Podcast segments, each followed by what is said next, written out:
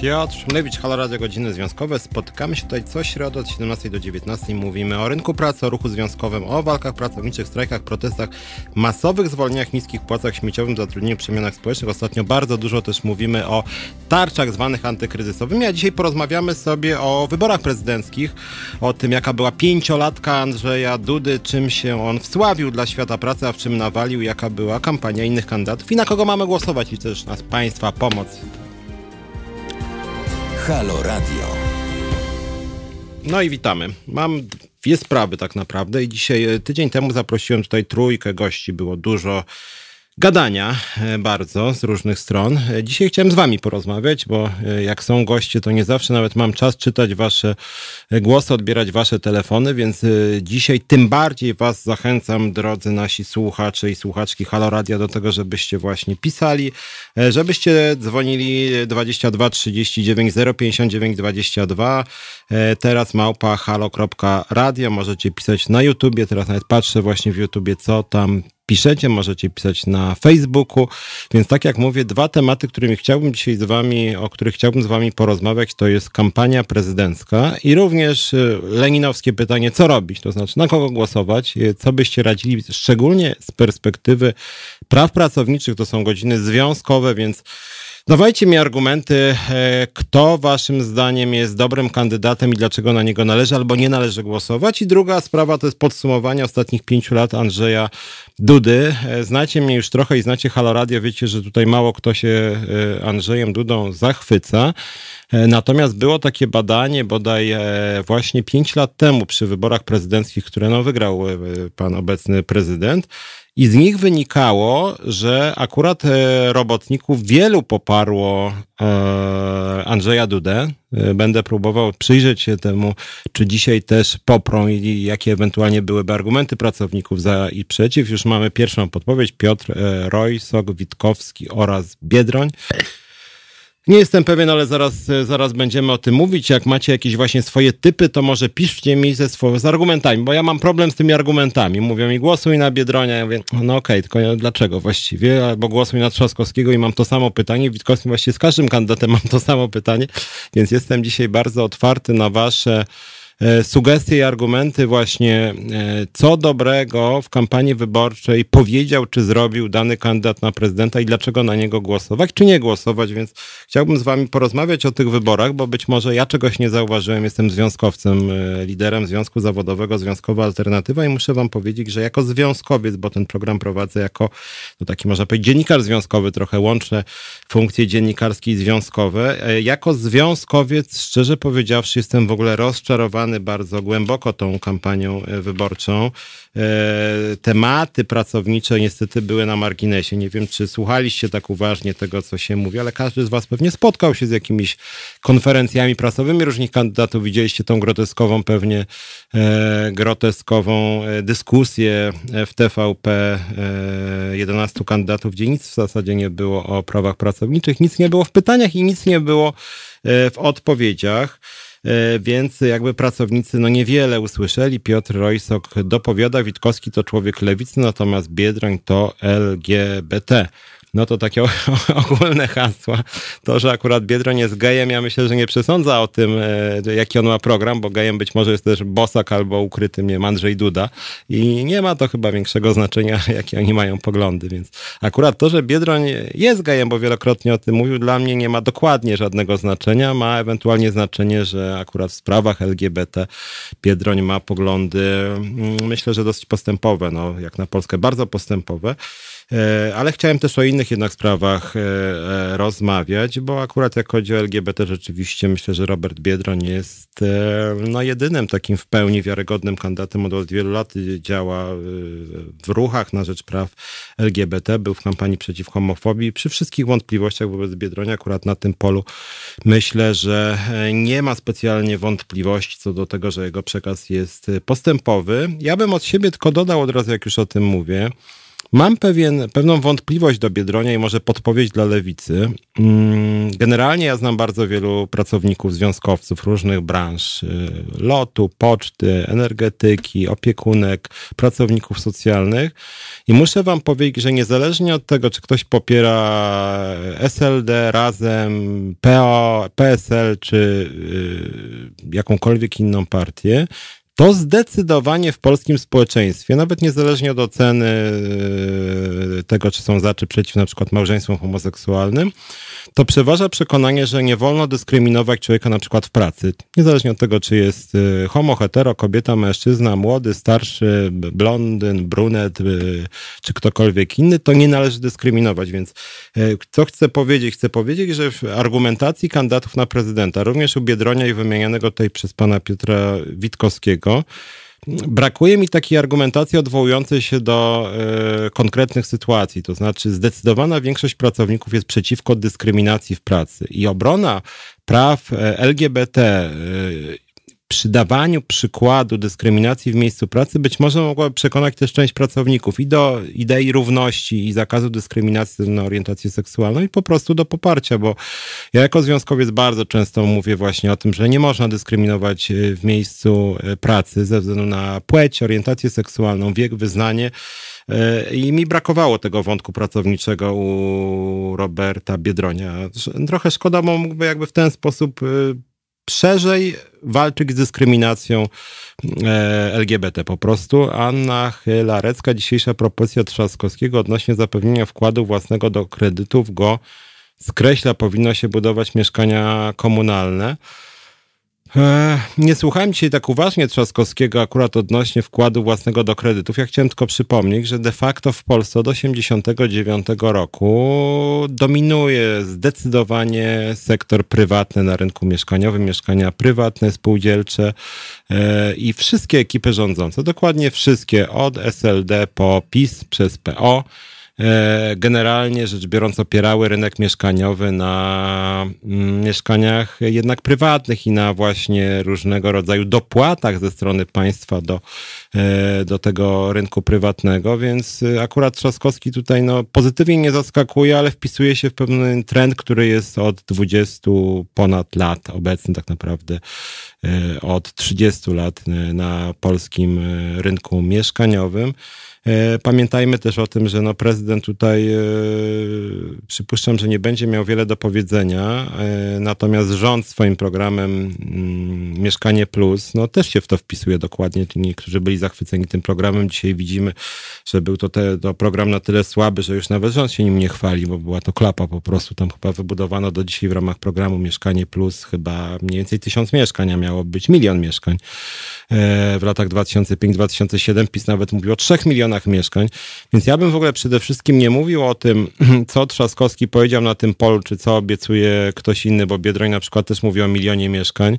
E, te propozycje się nie przebijają i mało się o nich mówi, bo po prostu politycy, jak chodzi o politykę mieszkaniową, to tyle już nakłamali i tak niewiarygodnie brzmią te ich propozycje, że ja bym chyba patrzył na to z pewnym dystansem. E, usprawiedliwiając trochę polityków, tylko powiem, że mieszkania to jest znacznie bardziej skomplikowana sprawa niż program typu 500, bo tu się trzeba wysilić. Tu trzeba znaleźć teren, gdzie się zbuduje mieszkanie, tu trzeba różne certyfikaty, zezwolenia, tu trzeba naprawdę dużych pieniędzy. Jeżeli to mieszkanie ma być niedrogie, to trzeba to tak zrobić, żeby było niedrogie, a zarazem nie rozsypało się po pół roku.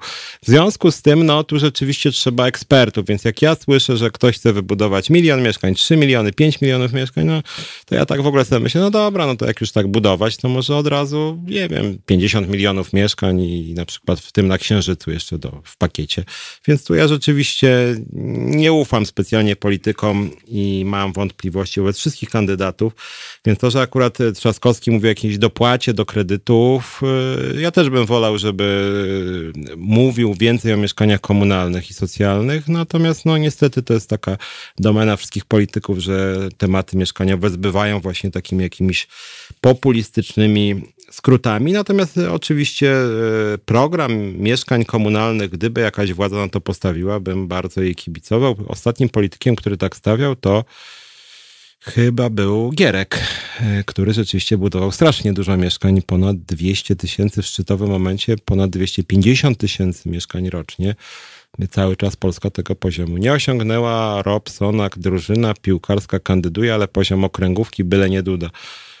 No trochę się niestety z tym zgadzam. Wolałbym z większym przekonaniem głosować na kandydatów, a jest to taka trochę poziom okręgówki, no tylko, że mm, Andrzej Duda to jest poziom jeszcze niższy. Jola M. Zacznijmy od tego, że jeśli płaci się wkład własny, to bardziej się je szanuje. Pamiętam przykłady traktowania mieszkań otrzymanych za darmo. Znaczy wie pani, co problem jest chyba taki, że z tymi mieszkaniami, e, z wkładem własnym tak zwanym, to w momencie, kiedy to jest rynek e, komercyjny, no to ten wkład własny musi być że tak powiem kolokwialnie, nie taki mały. A no, a nie taki mały wkład stać, no, niewielką część społeczeństwa, więc jeśli w PRL-u się czekało na mieszkanie na przykład 20 lat, to biorąc pod uwagę strukturę dochodów, niektórzy ludzie dzisiaj by mogli poczekać na przykład 2000 lat, bo nie mają po prostu środków, żeby, żeby móc dać wkład na przykład wielkości, nie wiem, 100 tysięcy złotych, bo nawet jeżeli mieszkanie jest warte, nie wiem, pół miliona złotych, tak, dla rodziny, nie wiem, czteroosobowej, i mieliby zapłacić 100 tysięcy, no to jest super okazja, tak, tylko że trzeba mieć te 100 tysięcy. E, więc e, wydaje mi się, że są też różne inne rozwiązania na rynku mieszkaniowym w krajach Europy Zachodniej i dziwię się, że polscy politycy się mało nimi inspirują. W takich krajach jak Niemcy, Francja czy Szwajcaria, z tego co wiem, są na przykład różne mieszane formy, że na przykład jest mieszkanie częściowo komunalne i później można je wykupywać na przykład przez 20 lat.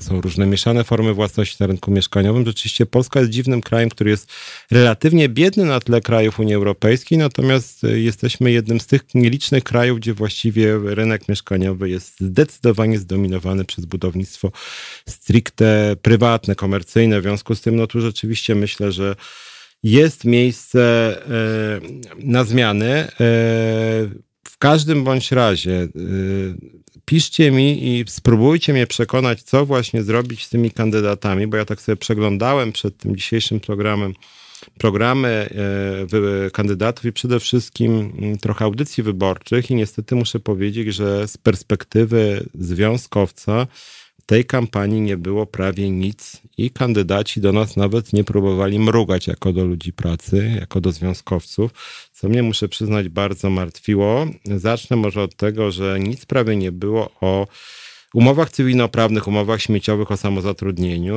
Robert Biedroń i Rafał Trzaskowski powiedzieli w pewnym momencie, żeby zlikwidowali śmieciówki, ale nic za tym konkretnie nie poszło. Ja nie wiem, co to znaczy pstryk zlikwidować śmieciówki, że co, nagle przyjdzie prezydent i właśnie zrobi takie pstryki, zniknie tam dwa miliony śmieciówek. No nie, jak ktoś mówi o likwidacji śmieciówek i nie pokazuje przynajmniej trzech punktów, jak chce to zrobić, to ja sorry ale nie wierzę, że prezydent ma inicjatywę ustawodawczą, więc ja traktuję poważnie dane słowa, ale jeżeli ma inicjatywę ustawodawczą, to niech przynajmniej kierunkowo nakreśli projekt takiej ustawy, w którym kierunku by to szło, żeby właśnie te śmieciówki ograniczyć. No na przykład jest artykuł 22 kodeksu pracy, który daje nawet podstawy do różnych e, stanowczych działań mających na celu eliminację śmieciówek, bo on mówi, że jak jest miejsce pracy, czas pracy, podległość służbowa, to musi być etat.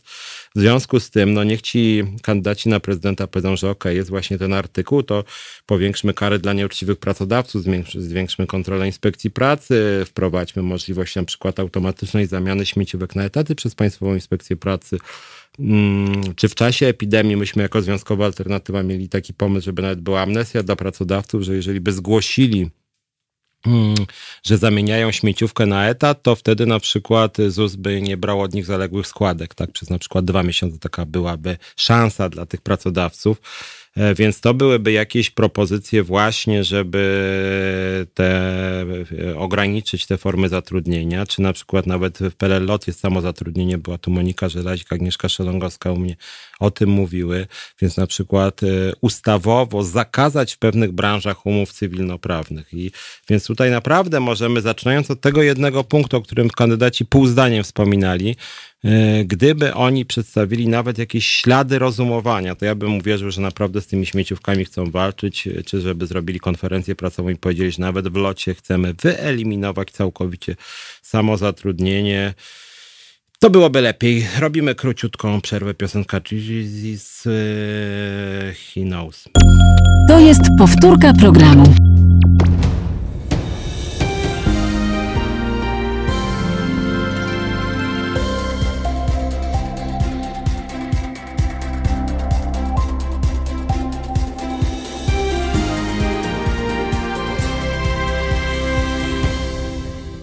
Piotr Szymlewicz, Godziny Związkowe w Halo Radio. Dzisiaj chciałem z wami pogadać o tym, jak oceniacie kampanię wyborczą, kogo popierać w tych wyborach. Mówię to jako związkowiec, kogo mają popierać pracownicy i pracownice. I jak oceniacie 5 lat prezydentury Andrzeja Dudy? Co zrobił dobrego, a co zrobił złego dla pracowników? Do tego tematu E, przejdziemy. Zapomniałbym, e, Halo Radio robi taką kampanię, e, zapomniałbym nie, że to jest jakiś mój obowiązek, ale jestem do tej akcji przywiązany. Uważam, że jest po prostu dobra, mianowicie akcja na rzecz no, uświadamiania, ile kosztuje nas Kościół katolicki, jakie są jego nadużycie. Halo Radio robi taką akcję www.zrzutka.pl łamane na kampania. Chodzi tutaj o billboardy, które byśmy mamy wywiesić w siedmiu największych miastach. E, po siedem dużych billboardów eksponowanych e, w pierwszej połowie sierpnia. I tam właśnie będzie taka informacja, ile kosztuje nas Kościół katolicki, jakie to są koszty, ile płaci tutaj polskie państwo. Mówię o tym, bo myślę, że to jest rzecz dosyć ważna dla obywateli. Kościół katolicki jest instytucją nietransparentną, e, instytucją, która ma mnóstwo przywilejów, więc myślę, że ludzie powinni o tych sprawach wiedzieć. Mówię to też, e, e, powtarzam to w tym programie, to jest właściwie część też tego programu, bo muszę powiedzieć też, że o tu właśnie jak ktoś nas ogląda na E, YouTubie, to też właśnie takie są przykłady tych billboardów, jak to będzie wyglądać. Myślę, że warto, żeby coś takiego się pojawiło na ulicach Warszawy. Mówię, wracam do wątku. E, mówimy o kampanii wyborczej. Kościół katolicki mnie też interesuje jako pewna uprzywilejowana grupa, która też były znane historie o mobbingu ze strony wysokich urzędników kościoła i tutaj nie interweniowała ani inspekcja pracy, ani żaden inny urząd, więc myślę, że tutaj również na tym polu trzeba sobie powiedzieć, że Kościół katolicki też powinien przestrzegać praw pracowniczych zdecydowanie. Akcja ważna to pracownicy płacą podatki, a Kościół nie. Czytamy e, komentarz Bani Barbary. No właśnie o to też chodzi, tak? Jesteśmy jako pracownicy tutaj może nie tyle my dyskryminowani, bo pracowników jest dużo więcej niż księża, ale to księża są uprzywilejowani i oni rzeczywiście wielu podatków i składek nie płacą i wydaje mi się, że to nie jest uczciwe księżom, szczególnie tym wysoko postawionym biskupom się naprawdę e, powodzi e, bardzo dobrze. Jeszcze w temacie sprzed przerwy Andrzej Stołp pisał, tylko układ mieszany jest sensowny ekonomicznie i technicznie. Chodzi o rynek mieszkaniowy. Przypomnę, daje właściwe poszanowanie substancji mieszkaniowej. Pamiętam, jak zniszczono lokale komunalne w Warszawie jeszcze ten sam Andres Staup. Myślę, że umowy śmieciowe należy wyciąć z mocy prawa, inaczej patologii nie przerwiemy. Właściciela interesuje własny zysk, a nie zabezpieczenie emerytalne pracowników.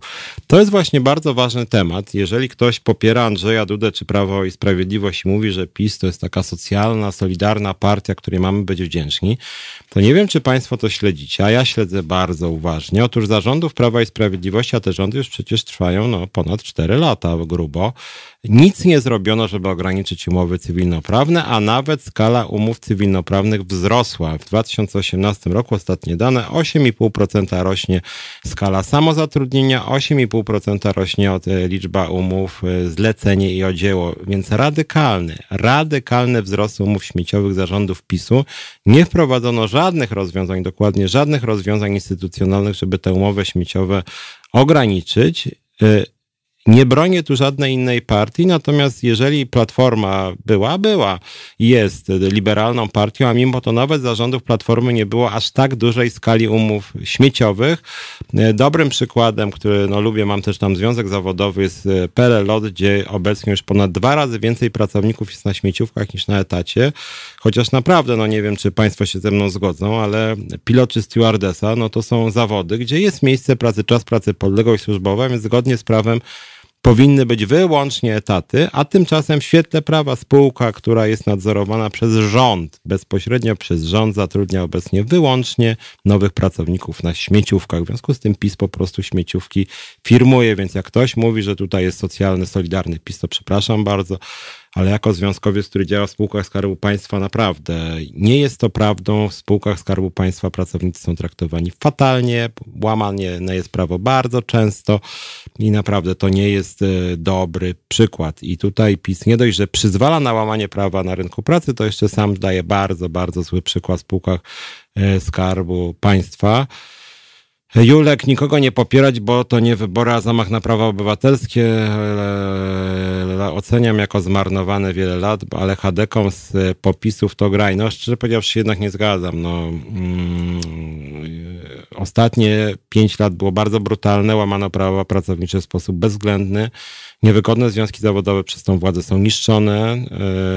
Yy, mamy właściwie zamordyzm na coraz większej liczbie obszarów życia społecznego. Ten zamordyzm prowadzi też do pozbawiania po prostu ludzi pracy, do cenzury, do prześladowań w systemie sprawiedliwości, do eliminowania niewygodnych dziennikarzy z rynku pracy, do likwidowania e, niewygodnych instytucji pozarządowych. Mm do masowych zwolnień, represji właśnie wobec niewygodnych związków zawodowych, więc nie zgadzam się na tą symetrię POPIS i nie zgadzam się na to, że nie należy brać udziału w wyborach. I mówię to jako związkowiec e, i staram się, między innymi dzisiaj po to robię ten program i liczę na wasze komentarze, pokazać, że PiS nie jest partią solidarną, partią socjalną, partią pracowniczą, wręcz przeciwnie, tak antypracowniczej partii jak PiS, moim zdaniem, być może nawet nie było yy, od 89 roku, jak chodzi o rząd. Być może no, pierwsza władza była bardzo antypracownicza, Balcerowicza, było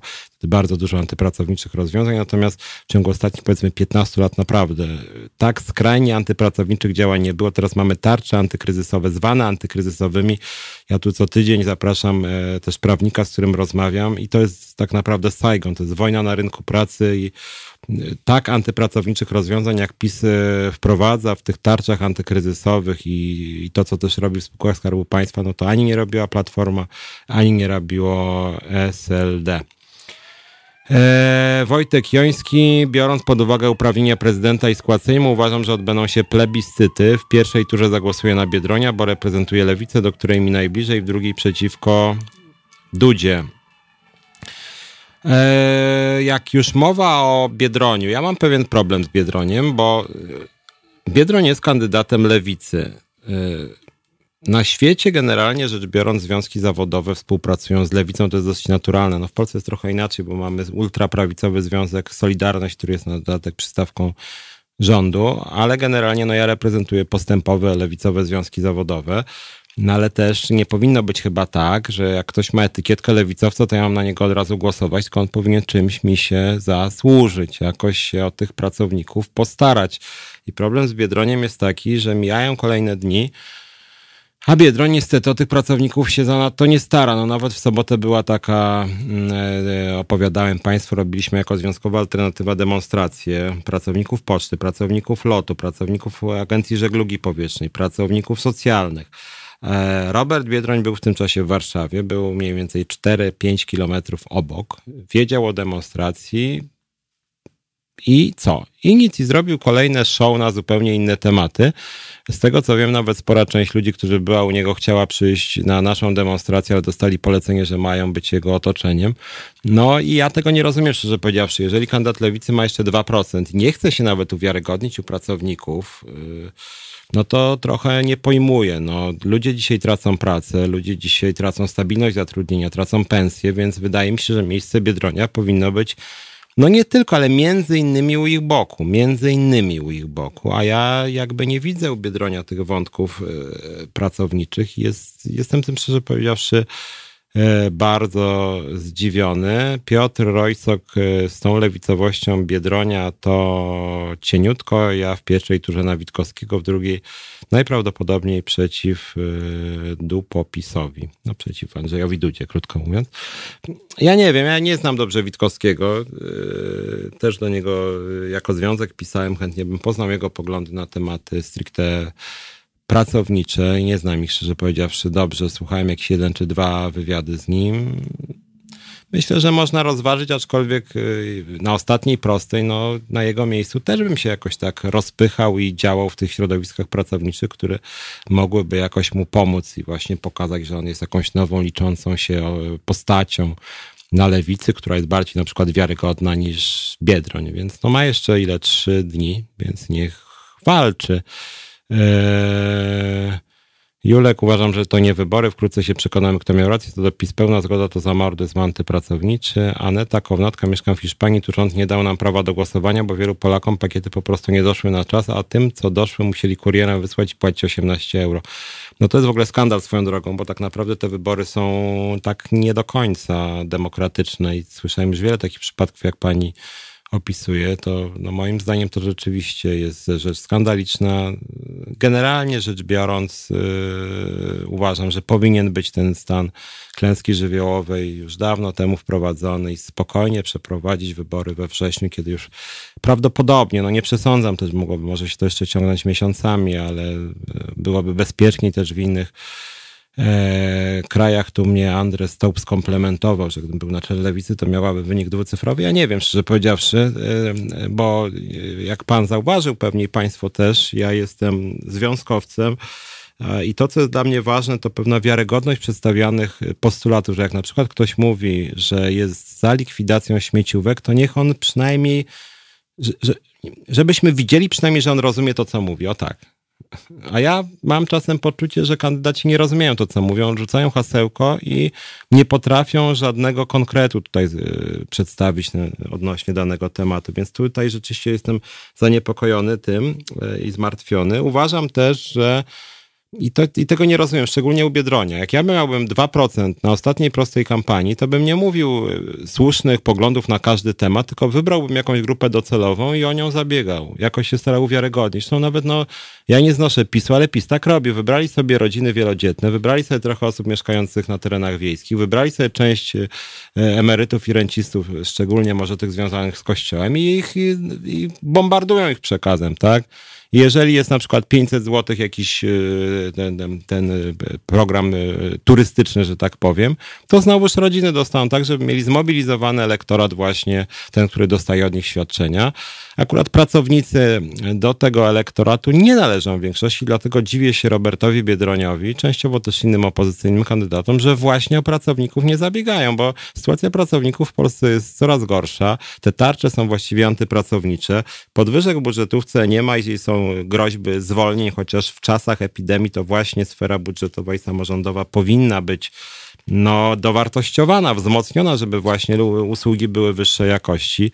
Więc tutaj muszę powiedzieć, że się dziwię, że kandydaci opozycyjni właśnie nie korzystają z okazji, nie formują wyrazistych, mocnych, stanowczych postulatów propracowniczych. Jola M. dla mnie Biedroń to karierowicz, nawet tak egoista.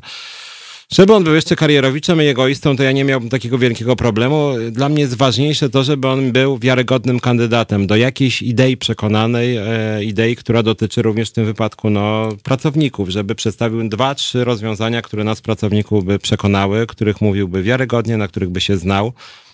No czekamy, jeszcze Biedroń ma te trzy dni, może czymś nas do siebie przekonać. My jesteśmy bardzo otwarci, e, my jesteśmy pragmatyczni. Rozmawiałem z wieloma pracownikami, na przykład lotu, poczty, pracowników socjalnych i oni wszyscy mają podobne podejście, pragmatyczne. Oni są w bardzo trudnej sytuacji. E, I oni nie patrzą na etykietkę, czy Biedroń jest lewicowy, czy, czy nie wiem, Hołownia jest lewicowy, czy prawicowy, tylko jeżeli przyjdzie Biedroń czy Hołownia do nich i przedstawi swoje propozycje i te propozycje będą opierać się na znajomości sytuacji w danej branży i będą brzmieć wiarygodnie i taki kandydat podpisze pismo, że on to wdroży jako prezydent, to myślę, że duża część tych ludzi będzie na niego głosowała. Czy to na Trzaskowskiego, czy to na Hołownię, czy to na Biedronia, czy to na Witkowskiego, tylko to musi brzmieć wiarygodnie i musi być jakiś, że tak powiem, glejt. No wiadomo, umowy nie spiszemy, ale jeżeli nagramy to w świetle kamery i taki kandydat nas oszuka, to później będziemy męczyć go przez najbliższe pięć lat, że jest kłamcą. No i może przy kolejnych wyborach już wtedy no, mieć trochę utrudnione zadanie, bo jego przeciwnik może to wykorzystać. No wydaje mi się to dosyć proste, ale ale cóż, no na to jesteśmy chyba skazani. To jest chyba też część po prostu demokracji, więc raz jeszcze apeluję do kandydatów tych e, opozycyjnych, żeby naprawdę trochę się o nas postarali jako pracowników. Zróbmy krótką przerwę, a teraz będzie The Cure, to nawet jest fajne. Słuchajcie, powtórki programu. Halo Radio.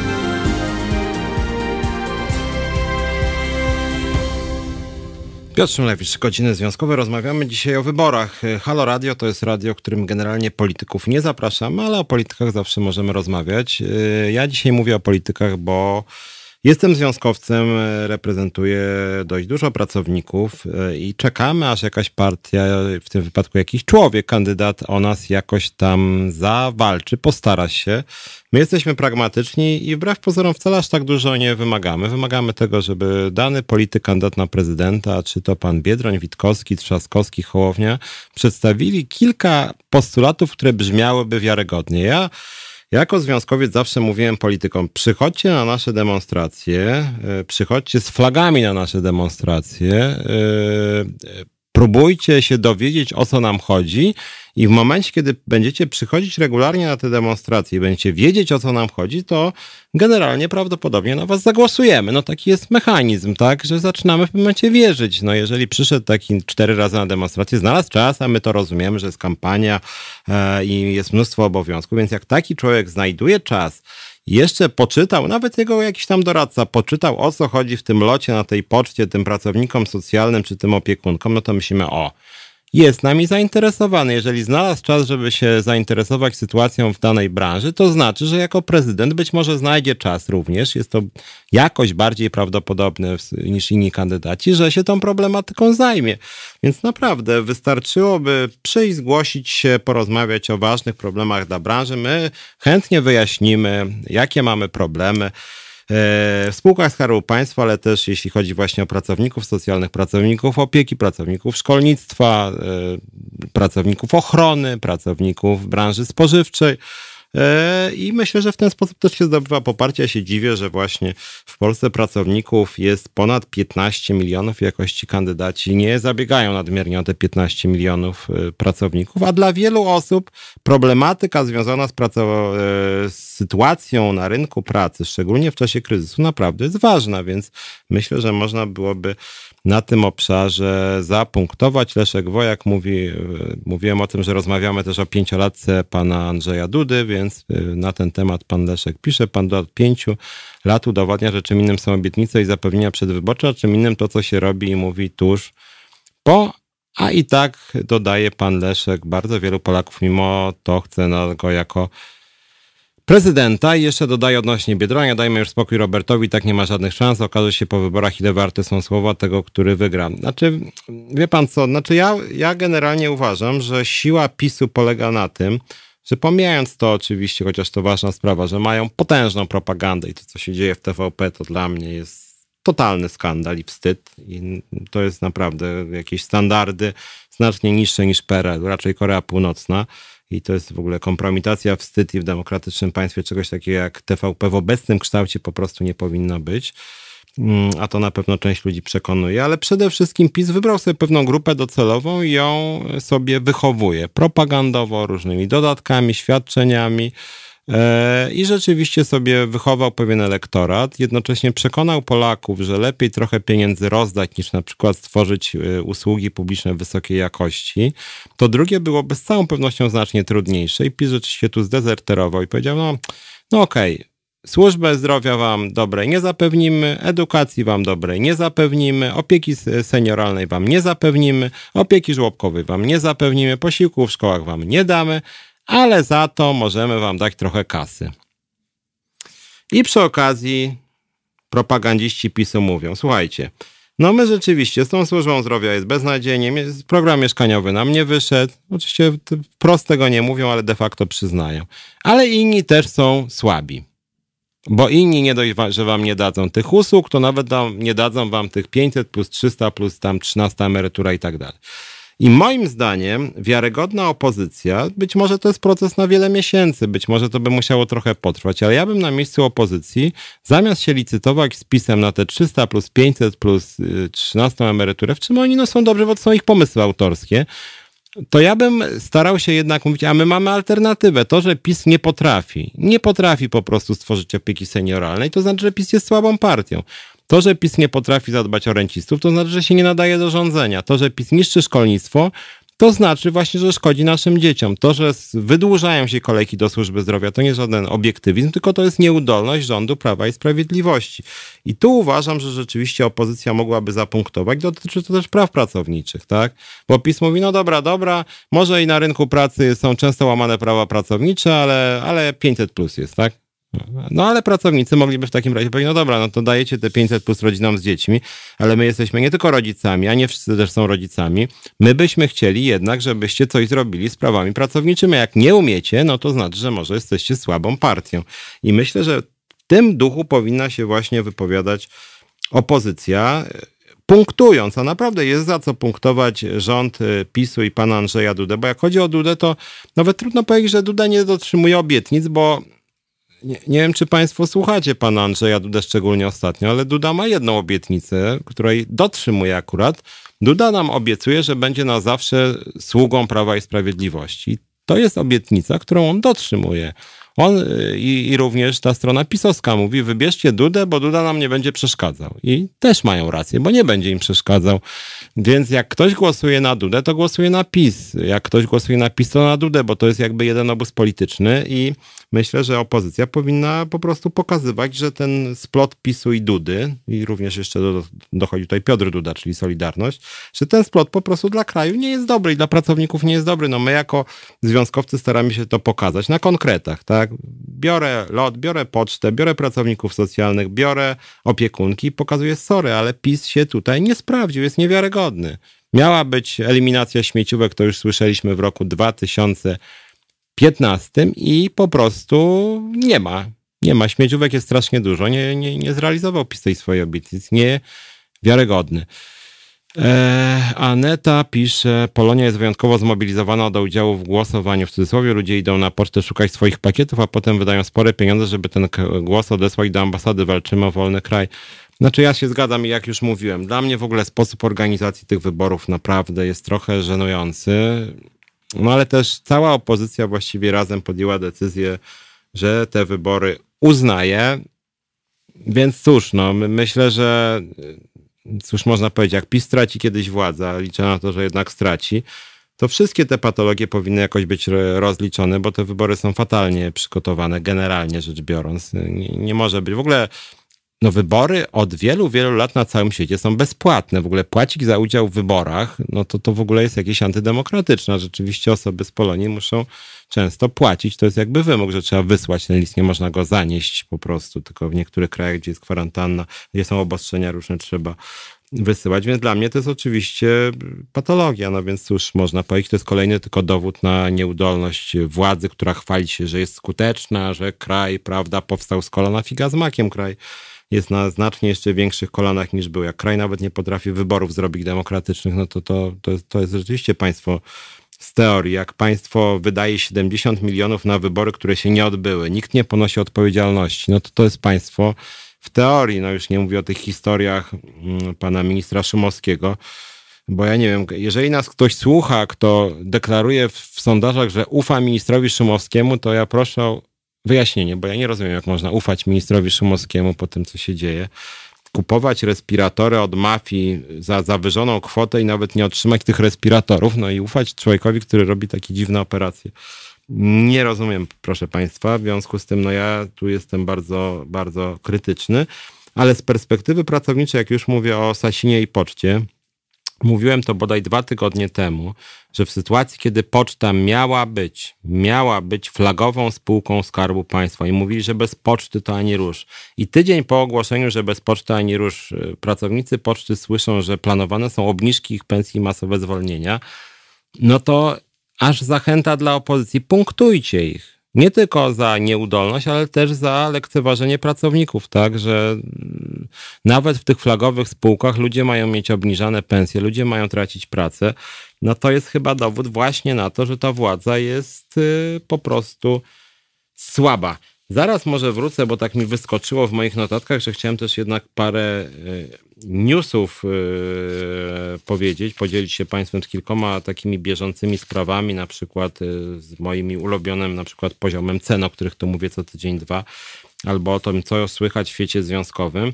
Nie wiem, czy Państwo słyszeliście e, a propos wyborów, że ostatnio przewodniczący Solidarności, wspominany przeze mnie Piotr Duda, ogłosił, że Andrzej Duda jest człowiekiem roku tygodnika Solidarność, więc NSZZ Solidarność nie dość, że bardzo niewiele robi, aby walczyć z patologiami na rynku pracy, to nawet jeszcze pada na kolana przed Andrzejem Dudą. I to jest rzeczywiście coś niesamowitego. Zacytuję tylko fragmencik krótki z wystąpienia pana Piotra Dudy. Piotra Dudy, nie Andrzeja. Mm, e, Ostatnie pięć lat pokazało, że taka polityka, taka czyli rządowa, zdaje egzamin, że niekoniecznie musimy wychodzić na ulicę, organizować demonstracje, bo dialog, rozmowa przynosi efekty i to jest dla nas bardzo ważne. Mówił Piotr Duda, przyznając order Andrzejowi Dudzie. Po tych 10 latach mogę powiedzieć z dumą, że mamy prezydenta, dobrego człowieka z dystansem do siebie, poczuciem humoru, człowiekiem wrażliwym na sprawy społeczne. I z tego jestem jako szef związku bardzo dumny. Dla nas, jako dla Solidarności, jest to wielkie wyróżnienie, że możemy przyznać i przyznaliśmy panu prezydentowi tytuł Człowieka Roku. Hmm. Andrzej Duda, jako dobry człowiek z dystansem do siebie, poczuciem humoru, człowiekiem wrażliwym na sprawy społeczne. Znaczy, ja powiem tak, no ja rozumiem, że są jakieś deale i coś ta Solidarność tam z tym pisem ma jakiś układ, ale rzeczywiście, no nie chcę tu użyć brzydkiego słowa, co robi pan Piotr Duda wobec Andrzeja Dudy. Mówić o jakimś człowieku wrażliwym z dystansem do siebie, poczuciem humoru, no jest to trochę żenujące. Związek zawodowy, który jeszcze tłumaczy, że on nie będzie wychodził na ulicę czy organizować demo, organizował demonstracje w czasie, kiedy ludzie masowo tracą pracę. No przecież z dnia na dzień rośnie bezrobocie. Może w tym kontekście, nie wiem czy Państwo zwrócili uwagę, bo ten proces jest dla mnie ważny. Był teraz proces dotyczący właśnie Andrzeja, Andrzeja Dudy, Komitetu odnośnie wzrostu bezrobocia. Duda powiedział o tym, że poskarżył się na Trzaskowskiego, gdy ten powiedział, że bezrobocie wzrosło o milion i Trzaskowski został pozwany. No to jest przykład alienacji, bo bezrobocie rośnie właśnie z dnia na dzień. Więc Trzaskowski moim zdaniem po prostu powiedział prawdę i być może nawet o ponad milion wzrosła stopa bezrobocia. Tak na marginesie news z dzisiaj Trzaskowski ten proces z Dudą wygrał. To znaczy sąd oddalił skargę Andrzeja Dudy tak patrzę, czy ktoś nie chce z nami porozmawiać. To jest program bardzo interaktywny, w związku z tym bardzo chętnie rozmawiamy. Dodam jeszcze tylko jeden news odnośnie Solidarności, że region środkowo-wschodni NS Solidarność wyraził solidarność z panem posłem Przemysławem Czarnkiem w sferze obrony rodziny Kościoła Dobrych Obyczajów. Więc jeżeli Związek Zawodowy wyraża solidarność z kimś takim jak Przemysław Czarnek, tak? To ten gość, który, który powiedział, że LGBT to nie są ludzie, no to coś jest chyba nie tak z Solidarnością. Jakiś to jest strasznie, strasznie słabe i przykre. Więc mówię o tym, dlatego że rzeczywiście sytuacja jest dosyć ciężka, o tyle, że, że obecna władza i Andrzej Duda ma z jednej strony telewizję publiczną, ma bardzo silną propagandę, obecna władza przejmuje stopniowo wiele wymiarów życia społecznego, takich jak między innymi sądownictwo, organizacje pozarządowe, media właśnie, ale też ma swój własny związek zawodowy, więc ta propaganda rzeczywiście jest strasznie, strasznie silna. Leszek Wojak pisze, z jakiej racji związek, który z Solidarnością nie ma nic wspólnego, rości sobie prawo do nazwy Solidarność. Wie pan co, no generalnie Solidarność zawsze właściwie była dosyć prawicowa czy konserwatywna, tylko za obecnych władz już za pana Śniadka strasznie silnie związała się z władzą, ale mamy telefon. Halo, halo, słuchamy. Halo. Dzień dobry. Dzień dobry. Ja chciałem podsumować kadencję pana prezydenta. Mhm. No uważam, że wielu obietnic nie dotrzymał. Na przykład miał zlikwidować umowy śmieciowe, miał podwyższyć kwotę wolną od podatku, miała być pomoc frankowiczom. No i tak wydaje mi się, że pan Rafał byłby lepszym prezydentem. Mhm. A jakie. Co, co z panem Trzaskowskim właśnie byś. Jakie nadzieje tutaj wiążesz? Znaczy uważam, że nie byłby takim biernym prezydentem i nie byłby taki posłuszny władzy. Mhm.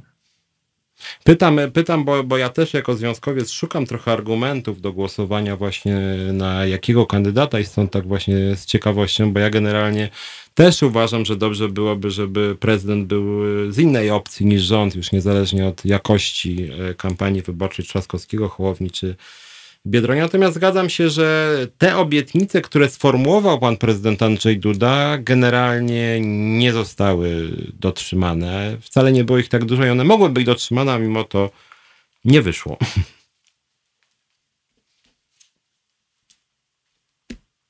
Halo? Halo? I jeszcze chciałbym powiedzieć, że no niestety pan Biedroń e, stracił wiarygodność. E, No miał oddać mandat, nie dotrzymał słowa i to też Mhm. e, położyło się cieniem. No tak. Dobra, dziękuję bardzo. Ja akurat w tej sprawie też e, się częściowo zgadzam, że Biedroń zrobił błąd jego sztab zrobił błąd, czy wiele błędów. To znaczy, kiedy Biedroń był na topie mm, i był jakoś popularny, miał spore poparcie społeczne, to zaczął podejmować dziwne, niespójne decyzje, które najpierw odebrały mu wiarygodność, że właśnie obiecywał, że zrezygnuje z mandatu, nie zrezygnował. Został wybrany w wyborach samorządowych, yy, również zrezygnował. Yy, miał startować, sam mówił, że wystartuje na prezydenta, to wtedy dla odmiany SLD i razem wcale nie mówiło, że to on będzie kandydatem, a w momencie, kiedy już mu poparcie trochę spadło, to nagle zgłosili, że on będzie kandydatem, więc jakby sam sztab i on też yy, sporo podjęli działań, które moim zdaniem częściowo mu wiarygodność odbierała. Tu jest yy, kilka komentarzy, tak czytam. W rozdawaniu medali i stawianiu pomników jesteśmy pionierami, pisze Mateusz Nogan. To na pewno mam bardzo pomnikową yy, politykę. Yy, E, Dalej czytam, patrzę. Jeszcze panie Piotrze, czy związki wyznaniowe zostały w końcu uwzględnione w tarczy 4.0? Te właśnie, które nie płacą podatku, właśnie o ile się nie mylę. Z tego co wiem, to chyba tak. To znaczy, ja powiem też yy, tak, jeżeli ktoś w związku wyznaniowym rzeczywiście byłby bardzo pokrzywdzony i bez środków do życia, no to po prostu powinien dostać jakieś świadczenie, które by wynikało z tego, że żyłby na przykład poniżej minimum ubóstwa. Natomiast y, Związek Wyznaniowy Kościół Katolicki w Polsce na czele ze swoimi oficjalami, no to y, nie dość, że bardzo dobrze żyje, to jeszcze podatków właśnie nie płaci, więc warto też pamiętać o tym, że związki wyznaniowe są uwzględniane w tarczach, a na przykład związki zawodowe czy organizacje pozarządowe już znacznie w mniejszym stopniu. Ja jestem liderem związku zawodowego, myśmy od rządu nigdy nie dostali ani złotówki. Więc jeżeli ktoś by też się pytał o nasze e, finanse, Jesmen Komuna w Polsce nie umarła, przez ostatnie 30 lat znakomitej większości uprawnionych do głosowania wisiało i powiewało, kto nimi zarządza. Nie jestem pewien, szczerze powiedziawszy. To znaczy, chyba jest ważne i ten spór polityczny ma bardzo wysoką temperaturę. Natomiast ja bym się cieszył, może jestem idealistą, gdyby ta polityka była bardziej merytoryczna i właśnie na przykład odnośnie rynku pracy było więcej merytorycznych e, propozycji. E, Andre Stouple, która książki Katastrofa Posmoleńska, kto rozbił Polskę, pokazuje modus operandi Kaczyńskiego i całego obozu PiS wzorowanego na skrajnie nacjonalistycznych organizacjach. Tak na marginesie wydaje mi się, że faktycznie mm, katastrofa smoleńska e, została bardzo cynicznie wykorzystana przez PiS do zdobycia poparcia, też do odgrzebania różnych romantycznych mitów właśnie do wizerunku Polski jako jakiegoś takiego cierpiętnika narodu wybranego. I to gruncie rzeczy trochę do dzisiaj tak naprawdę e, ma miejsce. Jesmen Solidarność to jest grupa ludzi, którzy doją polskiego podatnika, a nie chronią praw pracownika. Znaczy nie wiem, czy doją, oni są spleceni z władzą. W ogóle te duże centrale związkowe jak Solidarność, OPZZ, Forum Związków mają spore pieniądze z budżetu państwa, z Rady Dialogu Społecznego, bodaj ostatnio to było chyba już po 600 tysięcy złotych rocznie. Naprawdę duże pieniądze, więc są też strukturalnie uzależnieni od władzy, a Solidarność to ma jeszcze pieniądze z bardzo dawnych, dawnych czasów, OPZZ też, to są jakieś tam nieruchomości, mają, mają różnego rodzaju środki, więc generalnie dobrze im się powodzi, liderzy zarabiają majątek, więc może nie przez przypadek nie za bardzo mm, pomagają ludziom pracy.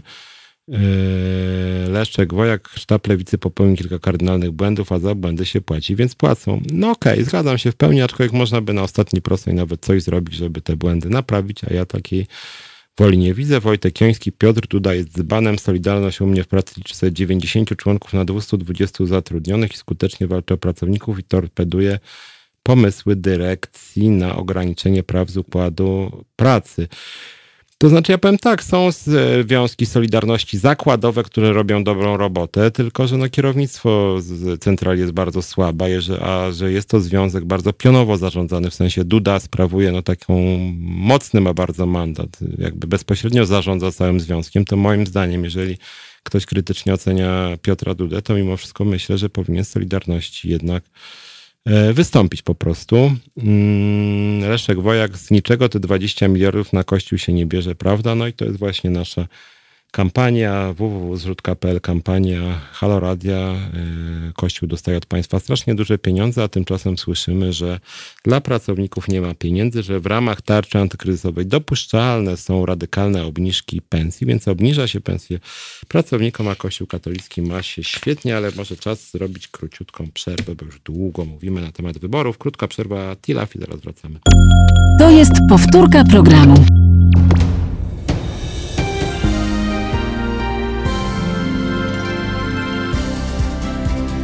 Halo Radio. Pierwsze radio z wizją.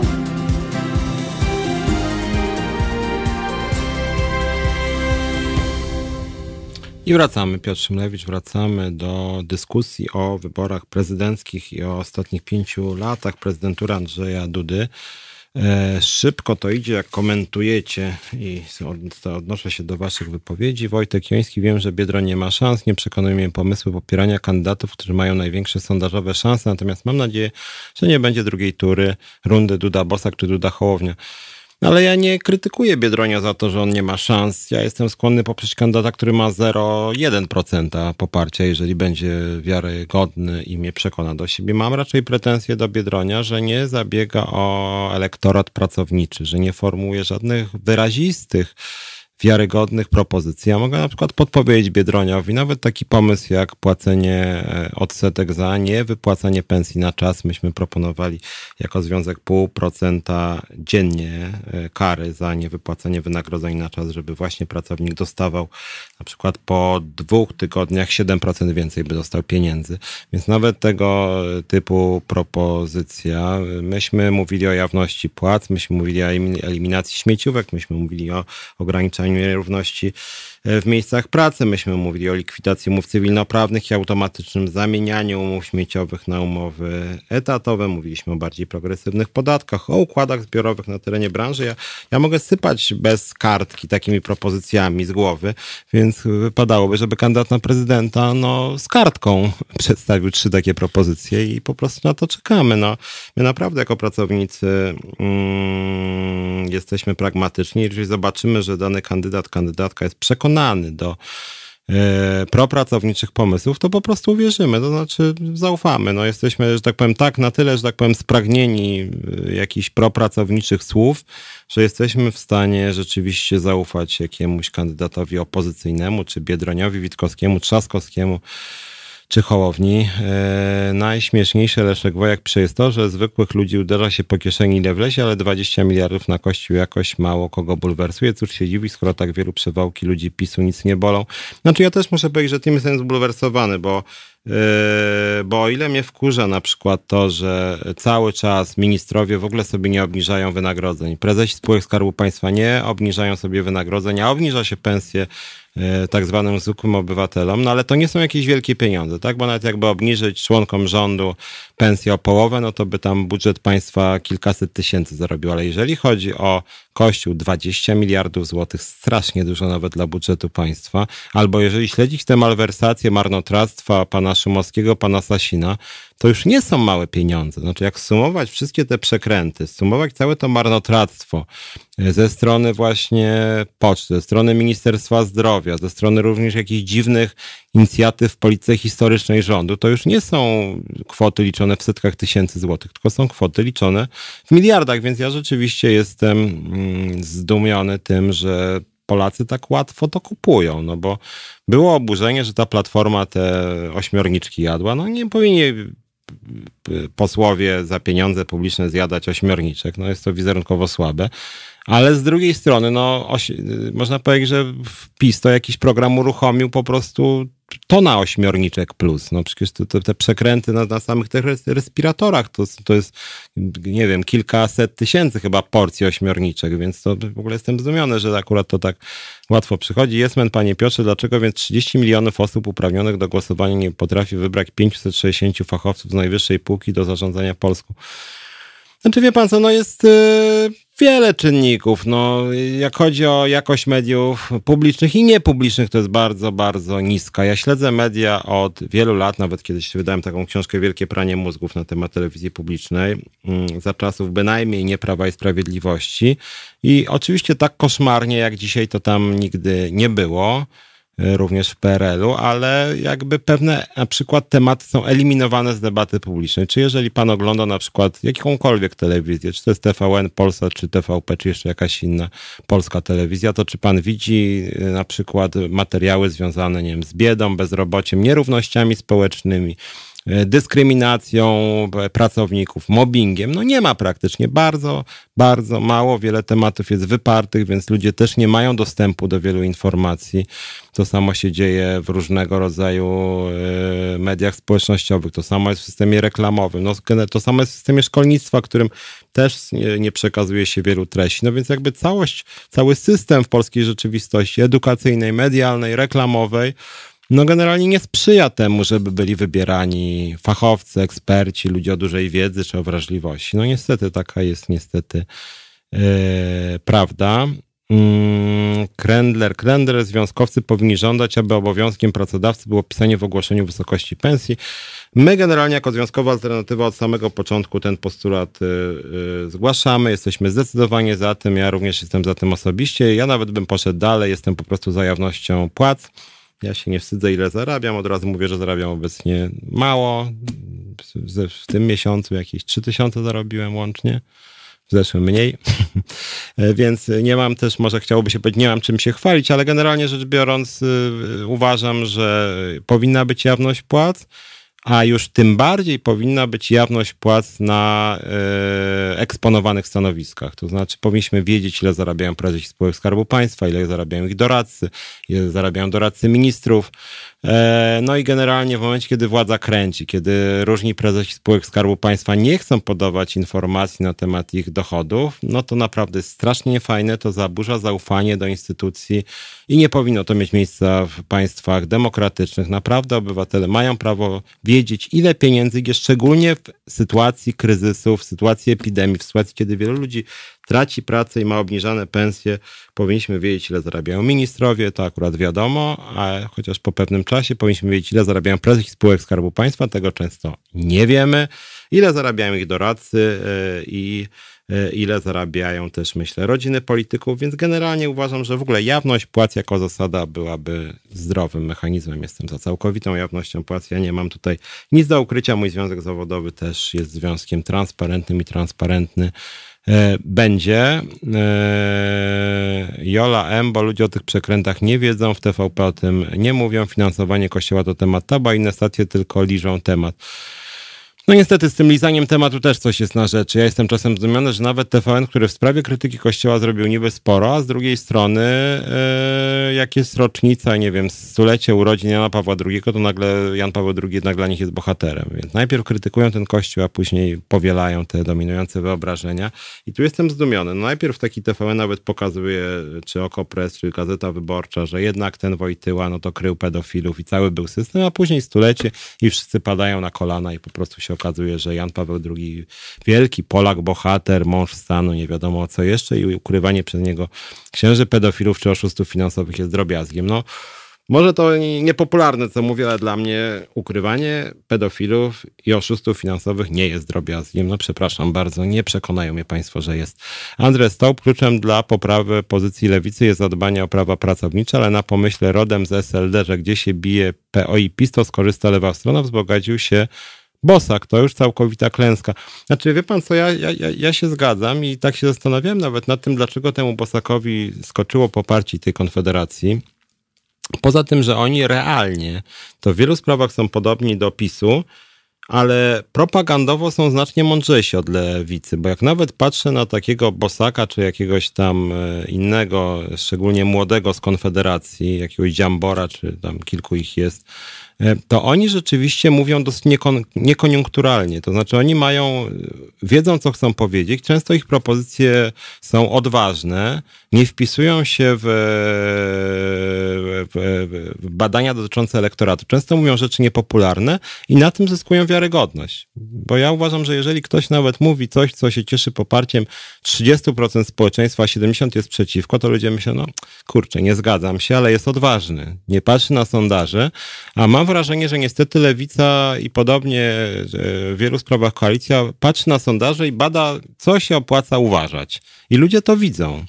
Natomiast niestety Konfederacja, która jest po, moim zdaniem straszną partią z elementami naprawdę faszyzmu, to, to ona się właśnie nie ogląda na sondaże i czasem ludzie mówią, o, wiarygodni są, są rzeczywiście, e, wyodrębniają się od reszty polskich partii. I czasem mi brakuje takiej odwagi na lewicy, czy nawet bardzo mi brakuje, e, bo mamy czas jaki mamy, mamy kryzys, więc jest też przestrzeń do jakichś dalej idących propozycji, odważniejszych, no rzucam, nawet przed chwilą mówiłem jawność płac. Wyszłaby, wyszedłby taki Biedroń i pokazałby swój PIT i powie, proszę bardzo, jestem za jawnością płat, niech wszyscy kandydaci ujawnią PITy. E, e, i, i, to już, I to już jakoś polaryzuje. Albo ograniczenie nierówności na poziomie przedsiębiorstwa, na przykład 1 do 8 swego czasu proponowałem, później 1 do 6.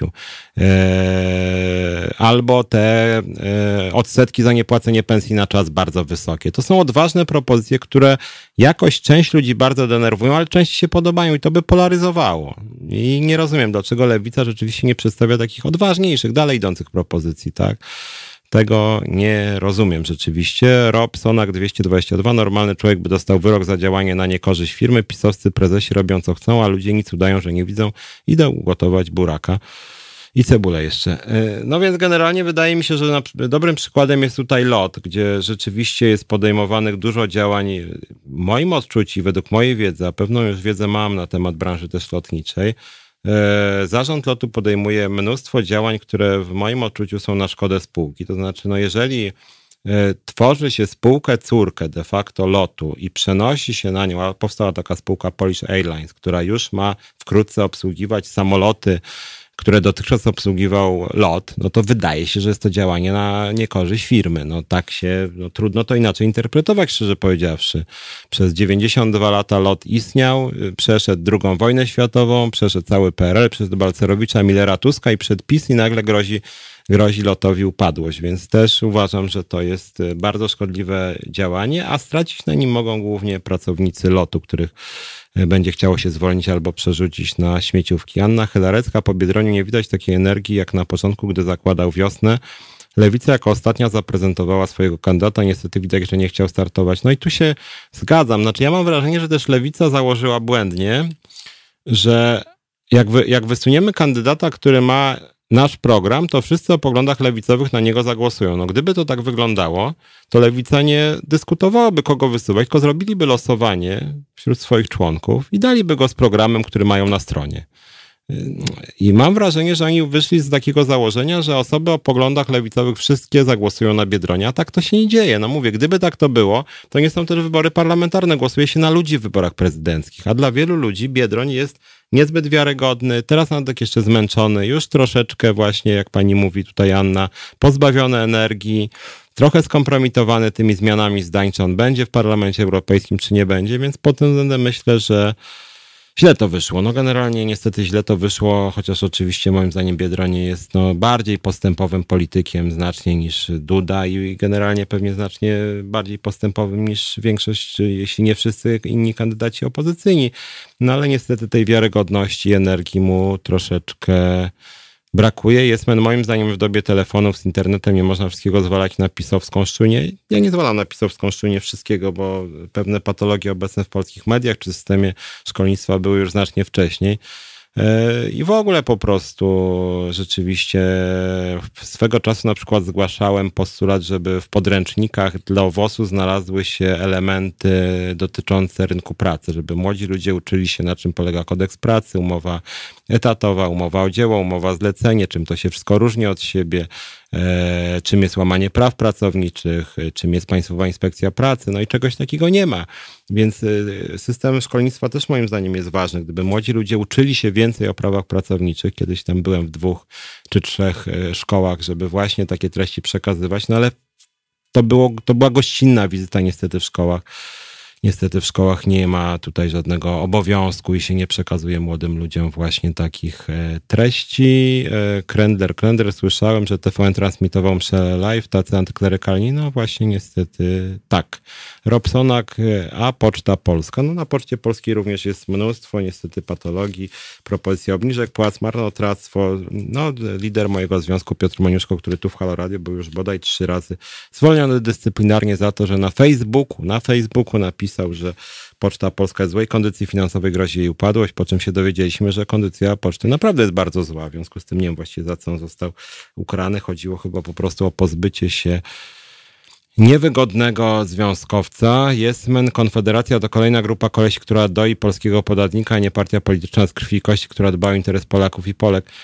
Znaczy ja nie wiem, no jakby doją wszystkie partie, bo takie, a nie inne jest ustawodawstwo, natomiast Konfederacja wydaje mi się, że jest o tyle niebezpieczna czy szkodliwa, że to jest jednak środowisko bardzo ksenofobiczne, dyskryminacyjne i z jednej strony mówią o wolności, a z drugiej strony nie, nie lubią LGBT, nie lubią uchodźców, y, chcą dyskryminować kobiety strukturalnie, więc tak naprawdę ta ich wizja kraju jest dla mniej niż połowy E, społeczeństwa nie lubią lewaków, nie lubią ateistów, nie lubią socjalistów, e, więc jakby tak przyjrzeć się, czym jest dla nich prawdziwy polski naród, to by się okazało, że ten polski naród składa się z 5% e, Polaków, tych najprawdziwszych. Leszek Wojak, kurczę, jeszcze tylko neofaszystów nam w parlamencie brakuje, nie wspominając już o stołku prezydenckim. No, trochę chyba tych neofaszystów, bym powiedział, że już E, jest. Dobra, zróbmy krótką przerwę, zaraz przejdziemy już do tego naszego pana prezydenta Dudy, bo miałem mówić o podsumowaniu jego kampanii, a na razie jeszcze wiele nie mówiłem, więc na ten temat też piszcie, dzwońcie Heavy Cross. Słuchajcie, powtórki programu. I wracamy. Piotr Szymlewicz, Halo Radio. E, Wojtek Joński podsumowuje kadencję Andrzeja Dudy. Jako podsumowanie kadencji Dudy najbardziej przekonuje mnie mem z wykorzystaniem filmu o Reksiu. Duda seryjnie podpisujący wszystko, co dostaje Sejmu. Znaczy, tak jak mówiłem, wydaje mi się, że Andrzej Duda jest kandydatem po prostu PiSu. W związku z tym poparcie dla PiSu jest tożsame z poparciem Dudy i odwrotnie i na tym ta ich kampania też polega. Mm, ja wobec polityki Prawa i Sprawiedliwości jestem bardzo krytyczny i staram się na konkretach pokazywać, co złego PiS zrobił również na rynku pracy, bo to moim zdaniem wcale nie jest tak, że PiS to jest fajne, jak chodzi o politykę społeczno-gospodarczą, a nie fajne, jak chodzi o łamanie praw pracowniczych. Eee, czy fajne jak chodzi o prawa pracownicze, a nie fajne jak chodzi o praworządność. Czasem lewica nawet wchodzi w taką opowieść, że oto właśnie PiS to no, jak chodzi o politykę społeczno-gospodarczą jest wręcz lewicujący, on jest w miarę fajny. A właśnie niefajnie jest, jak chodzi o praworządność, tam Trybunał Konstytucyjny i tego typu rzeczy. I w momencie, kiedy nawet część lewicy przyznaje, że ta polityka społeczno-ekonomiczna PiSu nie jest zła, no to to przekonuje dużą część ludzi. A moim zdaniem polityka społeczno-ekonomiczna PiSu fajna po prostu nie jest. Jest e, bardzo antypracownicza, jest szkodliwa dla wielu grup zawodowych i uważam, że PiS ludziom pracy bardzo niewiele dał. Mieliśmy podsumować sobie te pięć lat Andrzeja Dudy. Wydaje mi się, że ta kadencja Andrzeja Dudy była strasznie przede wszystkim bierna, więc rzeczywiście bardzo niewiele Andrzej Duda wniósł od siebie i na dodatek poniósł spektakularne porażki bo to, co on sam od siebie chciał wnieść, to akurat nie zostało zrealizowane, bo przecież od niego właśnie była ta ustawa Frankowiczów, nic się tutaj nie zmieniło. Od niego miało być radykalne podniesienie kwoty wolnej od podatku, już niezależnie od tego nawet jak to oceniać. To również nie wyszło po prostu. E, mało kto wie, ale nawet jeśli chodzi o ustawodawstwo, Andrzej Duda jest ojcem tak zwanego dialogu społecznego, dialogu między związkami zawodowymi, pracodawcami i rządem. I proszę Państwa, ten dialog leży jak nigdy, to znaczy jego praktycznie nie ma. Jest taka instytucja mi znana, Rada Dialogu Społecznego, w której e, spotykają się związki zawodowe, pracodawcy i rząd. Mm, I o ile za platformy tego typu instytucja funkcjonowała tak sobie, to dzisiaj to jest, mówiąc kolokwialnie, śmiech na sali. To znaczy, ten dialog w ogóle nie istnieje. Ja też jestem liderem centrali związkowej. Muszę powiedzieć, że rząd nie chce z nami rozmawiać. Rząd nie odpowiada na listy, na pisma, rząd nie spotyka się, rząd nie negocjuje, e, rząd nie pyta się o zdanie związków zawodowych. Żadnego dialogu tutaj nie ma, dokładnie żadnego, więc Andrzej Duda jako strażnik tego dialogu totalnie się nie sprawdza. Znaczy nic nie zrobił, żeby ten dialog między związkami, pracodawcami i rządem i prezydentem miał miejsce. Andrzej Duda nigdy się nie odniósł do e, żadnej sprawy pracowniczej. O ile Andrzej Duda pana Jana Śpiewaka ułaskawił, to już pracowników ułaskawiać nie chce, jak przegrywają procesy. Nie angażuje się w sprawy pracownicze. Najwyraźniej uważa, że, prac- że PR-owo to nie jest jakoś specjalnie atrakcyjne. E, więc nie ma tutaj absolutnie żadnych zasług. Ułaskawił jeszcze też poza śpiewakiem Mariusza Kamińskiego, więc jego linia orzecznicza jest raczej polityczna niż mm, jakoś tam merytorycznie związana z jakąś grupą e, zawodową. Warto przypomnieć, co wbrew pozorom jest ważne również z perspektywy praw pracowniczych. Pan prezydent ode- odegrał kluczową rolę w rozbijaniu Trybunału Konstytucyjnego. Dzisiaj już Trybunał Konstytucyjny w ogóle nie istnieje, a mówię o tym, Niektórzy uważają, że Trybunał to jakaś tam instytucja nieważna dla normalnego człowieka. Otóż, proszę Państwa, teraz, teraz, dokładnie w ostatnich dniach, z dnia na dzień rząd rozwala, dokładnie rozwala rynek pracy z podpisem pana Andrzeja Dudy e, kolejnymi tarczami antykryzysowymi. Według naszej wiedzy i naszych analiz jako związkowców jest tam wiele zapisów niekonstytucyjnych. I co z tego? I co z tego? No i to z tego e, właśnie, że Trybunał Konstytucyjny nic nie robi, rząd wprowadza dokładnie co chce, wprowadza skrajnie antypracownicze, niekonstytucyjne rozwiązania, bo Trybunał Konstytucyjny jest skasowany po prostu, jest pisowski, tak? Nikt już w ogóle nie zwraca uwagi na coś takiego jak Trybunał Konstytucyjny, bo e, rządzi Trybunałem koleżanka Jarosława Kaczyńskiego, tak? I, i właściwie nie ma tutaj o czym mówić. Stopniowo są przejmowane też inne instytucje sądownicze przez y, PiS i Andrzej Duda jest generalnie no nie tylko osobą, która wspiera ten proces zawłaszczenia kolejnych instytucji, ale wręcz aktywnie bierze w tym e, procesie udział. Była też to już dawno temu, mało kto pamięta, bo tych ustaw było bardzo dużo niekorzystnych.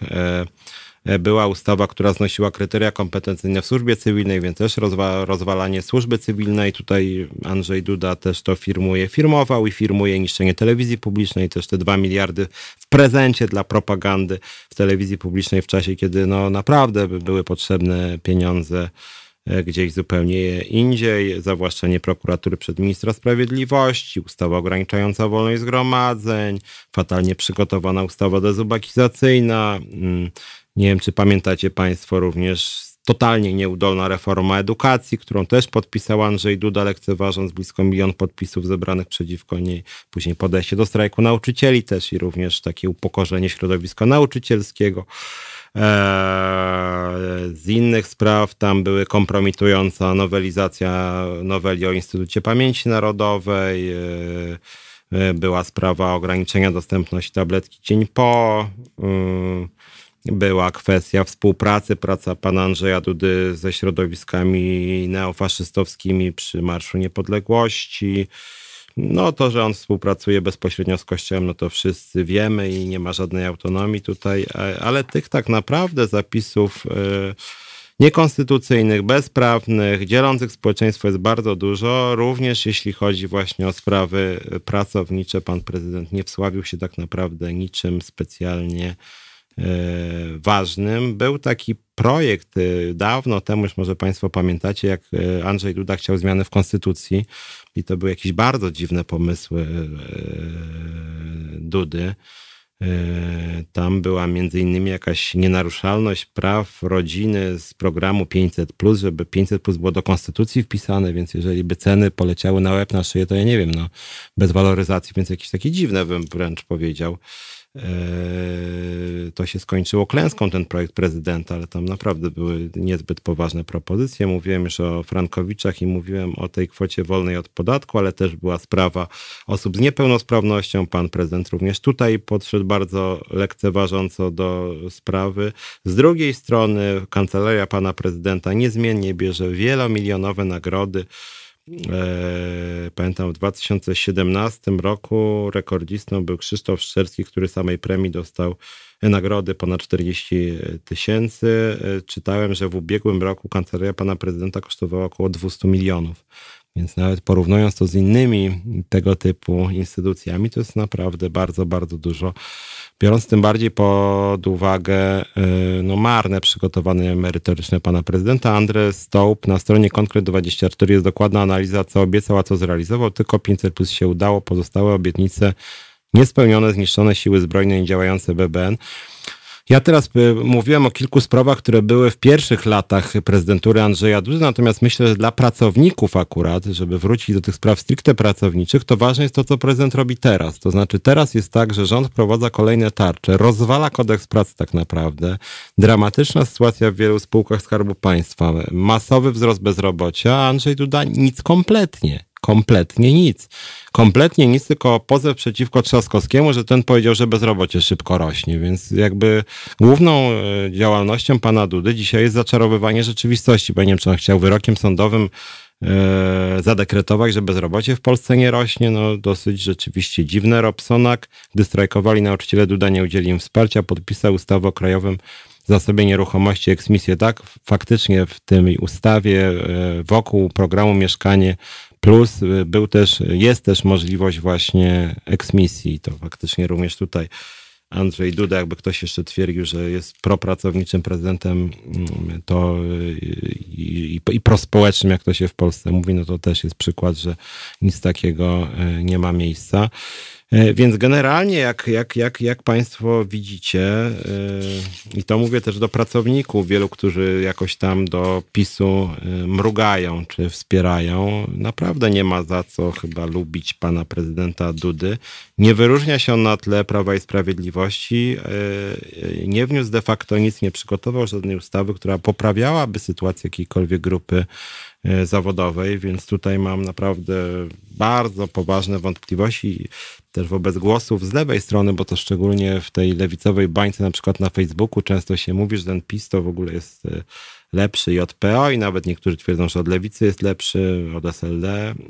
Nie wiem, szczerze powiedziawszy, gdzie wy widzicie tą lewicowość PiSu, czy te zasługi socjalne PiSu. Jedno, co PiS zrobił, to to, że na początku rządów faktycznie wprowadzono minimalną płacę godzinową, natomiast jak chodzi o minimalną płacę godzinową, to nie lubię się chwalić, a to jest częściowo moja zasługa, dlatego że w 2000 mniej więcej, o ile pamiętam, to był rok 2013, jak, y, jak jeszcze byłem w OPZZ, ja przygotowałem taki pomysł minimalnej płacy godzinowej i później udało się wprowadzić ten pomysł do Sejmu. Tam dwóch posłów SLD y, monitorowało ten projekt e, i później e, Prawo i Sprawiedliwość zaproponowało bardzo słabą ustawę dotyczącą minimalnej płacy godzinowej, bardzo słabą, wyłączającą połowę pracowników, którzy pracowali w ramach umów e, cywilnoprawnych. I co ciekawe, związki zawodowe razem z pracodawcami tę ustawę naprawili. To był jedyny przykład ustawy, w której nawet pracodawcy zgodzili się, że warto jednak, żeby ta minimalna płaca godzinowa obowiązywała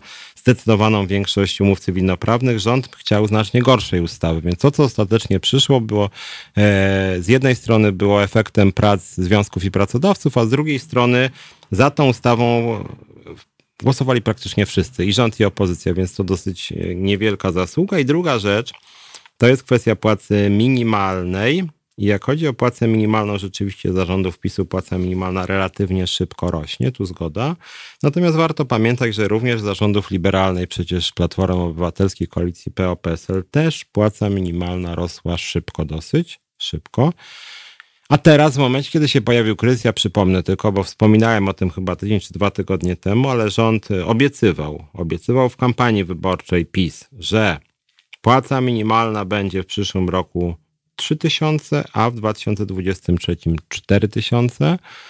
No i niestety teraz się dowiadujemy, dowiadujemy, że rząd już odchodzi od tych propozycji, że najprawdopodobniej płaca minimalna w ogóle się nie zmieni albo minimalnie się zmieni, więc ja jako związkowiec ze Związkowej Alternatywy powtarzam głośno razem ze swoimi związkowcami, obiecaliście nam coś, obiecaliście nam 3000 brutto, no to wprowadźcie nam 3000 brutto, a tymczasem ten rzekomo solidarny rząd już mówi, że 3000 to chyba jednak nie że to jednak jest kryzys, w związku z tym nie można podnosić tak bardzo płacy minimalnej, a na dodatek, co ważne, odkąd PiS rządzi, radykalnie wzrosła liczba osób, które zarabiają co najwyżej płacę minimalną, czyli co prawda płaca minimalna wzrosła, ale bardzo dużo osób zarabia y, mniej lub płacę minimalną, lub dokładnie tyle samo, co płacę minimalną. Tak? Czyli wzrosła, wzrósł odsetek osób y, pracujących o niskich dochodach zarządów PiSu i zarazem wzrosły możliwości omijania płacy minimalnej, czyli na przykład na samozatrudnieniu, które jak już mówiłem szybko rośnie,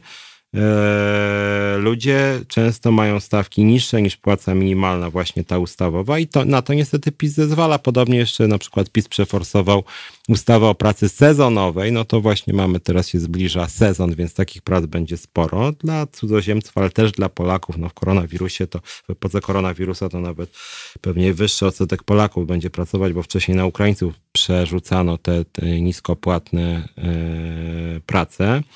E, I jak chodzi o pracę sezonową, to w pracy sezonowej nie obowiązuje płaca minimalna. I to jest ustawa, którą przeforsował ten rząd Prawa i Sprawiedliwości, więc kolejne możliwości uciekania właśnie od płacenia, płacenia płacy minimalnej. To też jest w cudzysłowie zasługa obecnego rządu. Robsonak dopisuje ograniczenie praw obywatelskich, inwigilacja ograniczył tabletki dzień po. E, gardzi osobami LGBT, miliardy dla TVP. No nie, no dokładnie tak, tu się w pełni z panem zgadzam, rzeczywiście takich e, mm, w cudzysłowie zasług e, obecnej władzy jest bardzo dużo. Jak sumować wszystkie te kwoty, to jak mówiłem, to nie są małe pieniądze. To znaczy 2 miliardy na TVP dodatkowo, no to jakiś jest kosmos. No. Ludzie po prostu tracą pracę, upadają przedsiębiorstwa, skokowo rośnie ubóstwo, a ci jakieś miliardy sypią na tą propagandę TVP. Hmm, nie chcę Państwu może mówić, żeby Państwo włączyli sobie TVP któregoś dnia o 19.30 i zobaczyli, co, co to jest, bo to trochę tak, jakbym powiedział, niech Państwo spróbują amfetaminy albo kokainy. No generalnie nie chcę jakiejś reklamy robić nielegalnym e, środkom, ale generalnie jak komuś się spodoba, e, to może zaszkodzić bardzo kokaina czy amfetamina. Więc wydaje mi się, że jak komuś się spodoba propaganda TVP, to nie wiem, jak to może kręcić czy podniecać, ale może naprawdę na głowę bardzo zaszkodzić, bo tam rzeczywiście są bardzo niemądre rzeczy mówione e, i ten przekaz jest jakiś. Znaczy, ja nawet nie, nie chcę powiedzieć, że on jest obrzydliwy. On jest po prostu tak dziwnie propagandowy, że jako osoba, która no jakoś analizuje od lat debatę publiczną, muszę powiedzieć, że czymś, czymś takim się w życiu nie spotkałem, jak propaganda TVP. To jest coś tak koszmarnie zakłamanego, zmanipulowanego, nieprawdziwego, że się to w głowie nie mieści. Tam w zasadzie e, w głównym serwisie wiadomości nie ma ani jednego dobrze przygotowanego, rzetelnego materiału. Wrócę może jeszcze trochę, bo też nie chciałbym e, pominąć e, kilku rzeczy, które się stały w ostatnich dniach, o których się też dowiedzieliśmy. Z jednej strony GUS podał dane, z których wynika, że przeciętne wynagrodzenie brutto wyniosło 5120 czyli o ponad 3% mniej niż miesiąc wcześniej spadają, krótko mówiąc, nawet w porównaniu do marca to już jest 6,7%, czyli dwa miesiące spadły wynagrodzenia o 6,7, miesiąc o 3,1. E, I to są dane dotyczące tych większych przedsiębiorstw e, od 10 osób w górę. W tych mniejszych sytuacja może być jeszcze gorsza, bo tam też więcej osób traci pracę, bo też jest mniejsza ochrona.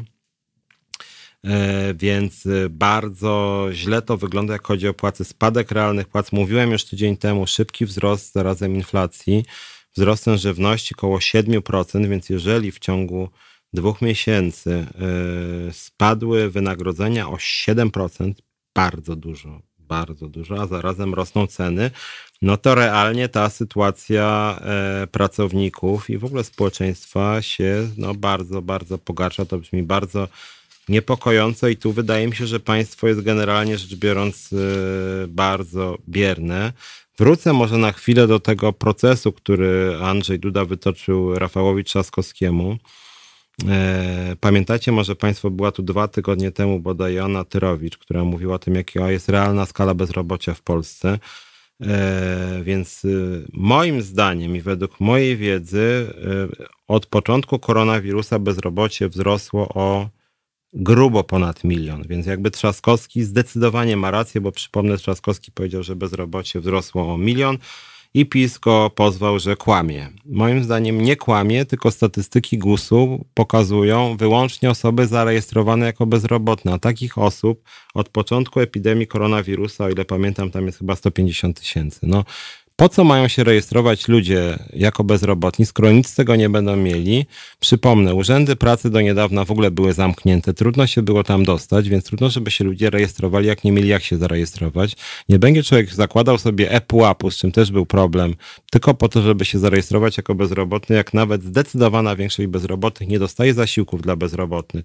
Więc te badania, które są prowadzone przez panią profesor Joannę Tyrowicz na bardzo dużej grupie ludzi, pokazują, że bezrobocie już pod koniec, o ile pamiętam, kwietnia przekroczyło, e, przekroczyło 10% i wzrosło ponad 600 tysięcy bezrobocia. To był kwiecień, więc jak mamy czerwiec, to moim zdaniem to bezrobocie wzrosło o ponad milion i już wkrótce ono przekroczy, czy już przekroczyło raczej 2 miliony, a wkrótce może przekroczyć 2 miliony 500 tysięcy osób. E, więc to, że PiS próbuje uparcie zaczarowywać rzeczywistość i bierze udział w tym zaczarowywaniu rzeczywistości kandydat na prezydenta Andrzej Duda, moim zdaniem jest mm, no żenujące trochę, szczerze powiedziawszy. Władza, która się chwali sukcesami, których moim zdaniem obecnie po prostu nie ma. Ostatnio też słyszę od pana Andrzeja Dudy, że ubóstwo wśród dzieci zostało wyeliminowane. Nawet jeżeli w pewnym momencie spadło, to już w 2018 roku zaczęło rosnąć, a obecnie rośnie szybko. Więc ja nie rozumiem, jak w czasie kryzysu, w czasie epidemii można wmawiać społeczeństwu, że jest fantastycznie, bezrobocie spada, ubóstwo spada, skoro wszyscy widzą, że jest po prostu odwrotnie, że rośnie i bezrobocie, i ubóstwo, i wiele patologii na rynku pracy, i źle się dzieje w społeczeństwie. Więc moim zdaniem tutaj Władza na pewno strzela gole do własnej bramki. I teraz wracając do początku naszego programu, wydaje mi się, że opozycja powinna punktować i nie rozumiem, czemu tego nie robi. Ja bym na miejscu Lewicy i Koalicji Obywatelskiej robił billboardy, czy Hołowni, czy Kosiniak-Kamysza. Billboardy właśnie pokazujące, że rośnie bieda, że rośnie bezrobocie, że władza kłamie na tych obszarach, że władza nie przygotowała żadnego, mm, żadnej tarczy, która realnie by przeciwdziałała bezrobociu i ubóstwu. Więc to jest taka moja rada. E, radziłbym też chyba Rafałowi Trzaskowskiemu, który najprawdopodobniej na 95% wejdzie do drugiej tury, żeby Trzaskowski próbował nieco rozszerzyć swój elektorat. E, ja bym mu na przykład radził, żeby e, zwrócił się do opiekunek. My mamy w Związkowej Alternatywie Związek Zawodowy właśnie opiekunek, których jest w Niemczech według mojej wiedzy co najmniej 300 tysięcy. Więc próba porozmawiania z tą grupą, próba wyjścia naprzeciw jej oczekiwaniom, na przykład, żeby polskie opiekunki w Niemczech, w Austrii, we Włoszech i w Polsce też e, miały obligatoryjne etaty, to byłoby możliwość uzyskania dodatkowych głosów. To jest piętnowanie patologii w spółkach Skarbu Państwa, jak gdyby Trzaskowski właśnie na poczcie czy w locie no, zabrał głos w tym sporze wyraźnie, y, to być może też by zdobył większe poparcie. Więc myślę, że to, czego też Biedroń nie zrobił, może Trzaskowski by zrobił przed drugą turą. Y, generalnie apeluję do kandydatów, żeby naprawdę próbowali zdobyć poparcie pracowników. Pracownicy chętnie tego poparcia udzielą, tylko trzeba się troszeczkę postarać. Y, za chwilę skończymy, tylko jeszcze może głosy przeczytam. Robsonak pisze, zaczął urząd od wyręczenia sądu łaskawiając ziomka. Trybunał Konstytucyjny, Ministerstwo Sprawiedliwości upartyjnił swoim podpisem. Szargał urząd prezydenta RP. PR e, długopisem RP. No generalnie tak, no mamy prezydenta bardzo niesamodzielnego, podpoczątkowanego władzy, który brał udział w tej destrukcji wymiaru sprawiedliwości. Krendler, Krendler urzędy pracy w takiej formie jak teraz to do likwidacji. Ja uważam, że nie likwidacji, ale wydaje mi się, że warto byłoby, żeby one miały szerszy zakres kompetencji, szczególnie w dobie koronawirusa, na przykład jakby urzędy pracy brały udział w organizacji inwestycji publicznych. Wojtek Joński, dziękuję za bardzo ciekawą, merytorycznie na wysokim poziomie audycję. Muszę częściej słuchać pana prowadzącego. Bardzo dziękuję. E, polecam program i polecam całe Halo Radio. E, rozmawiajmy tutaj, wymieniajmy się uwagami. Ja też będę Was chętnie słuchał. Tak jako prowadzący Halo Radio, jak, jako, jak też jako lider związku zawodowego, jak macie jakieś problemy na rynku pracy, będziemy w tej audycji je omawiać i zastanawiać się, co zrobić, aby ta sytuacja na rynku pracy się poprawiła. Trzeba kończyć. E, bardzo, bardzo Państwu dziękuję za dzisiaj. No, głosujcie, że tak powiem, jak chcecie w niedzielę. Ja bym powiedział tylko, że lepiej, żeby jednak Andrzej Duda nie został prezydentem Polaków. E, lepiej, żebyśmy mieli prezydenta z opozycji, opozycji krytycznej wobec władzy, opozycji niefaszystowskiej, opozycji demokratycznej. Słyszymy się za tydzień, będziemy pewnie podsumowywać e, te wyniki pierwszej tury, a może coś zorganizujemy też jako związek i też jako radio na drugą turę. Bardzo, bardzo Wam dziękuję i do zobaczenia, do usłyszenia.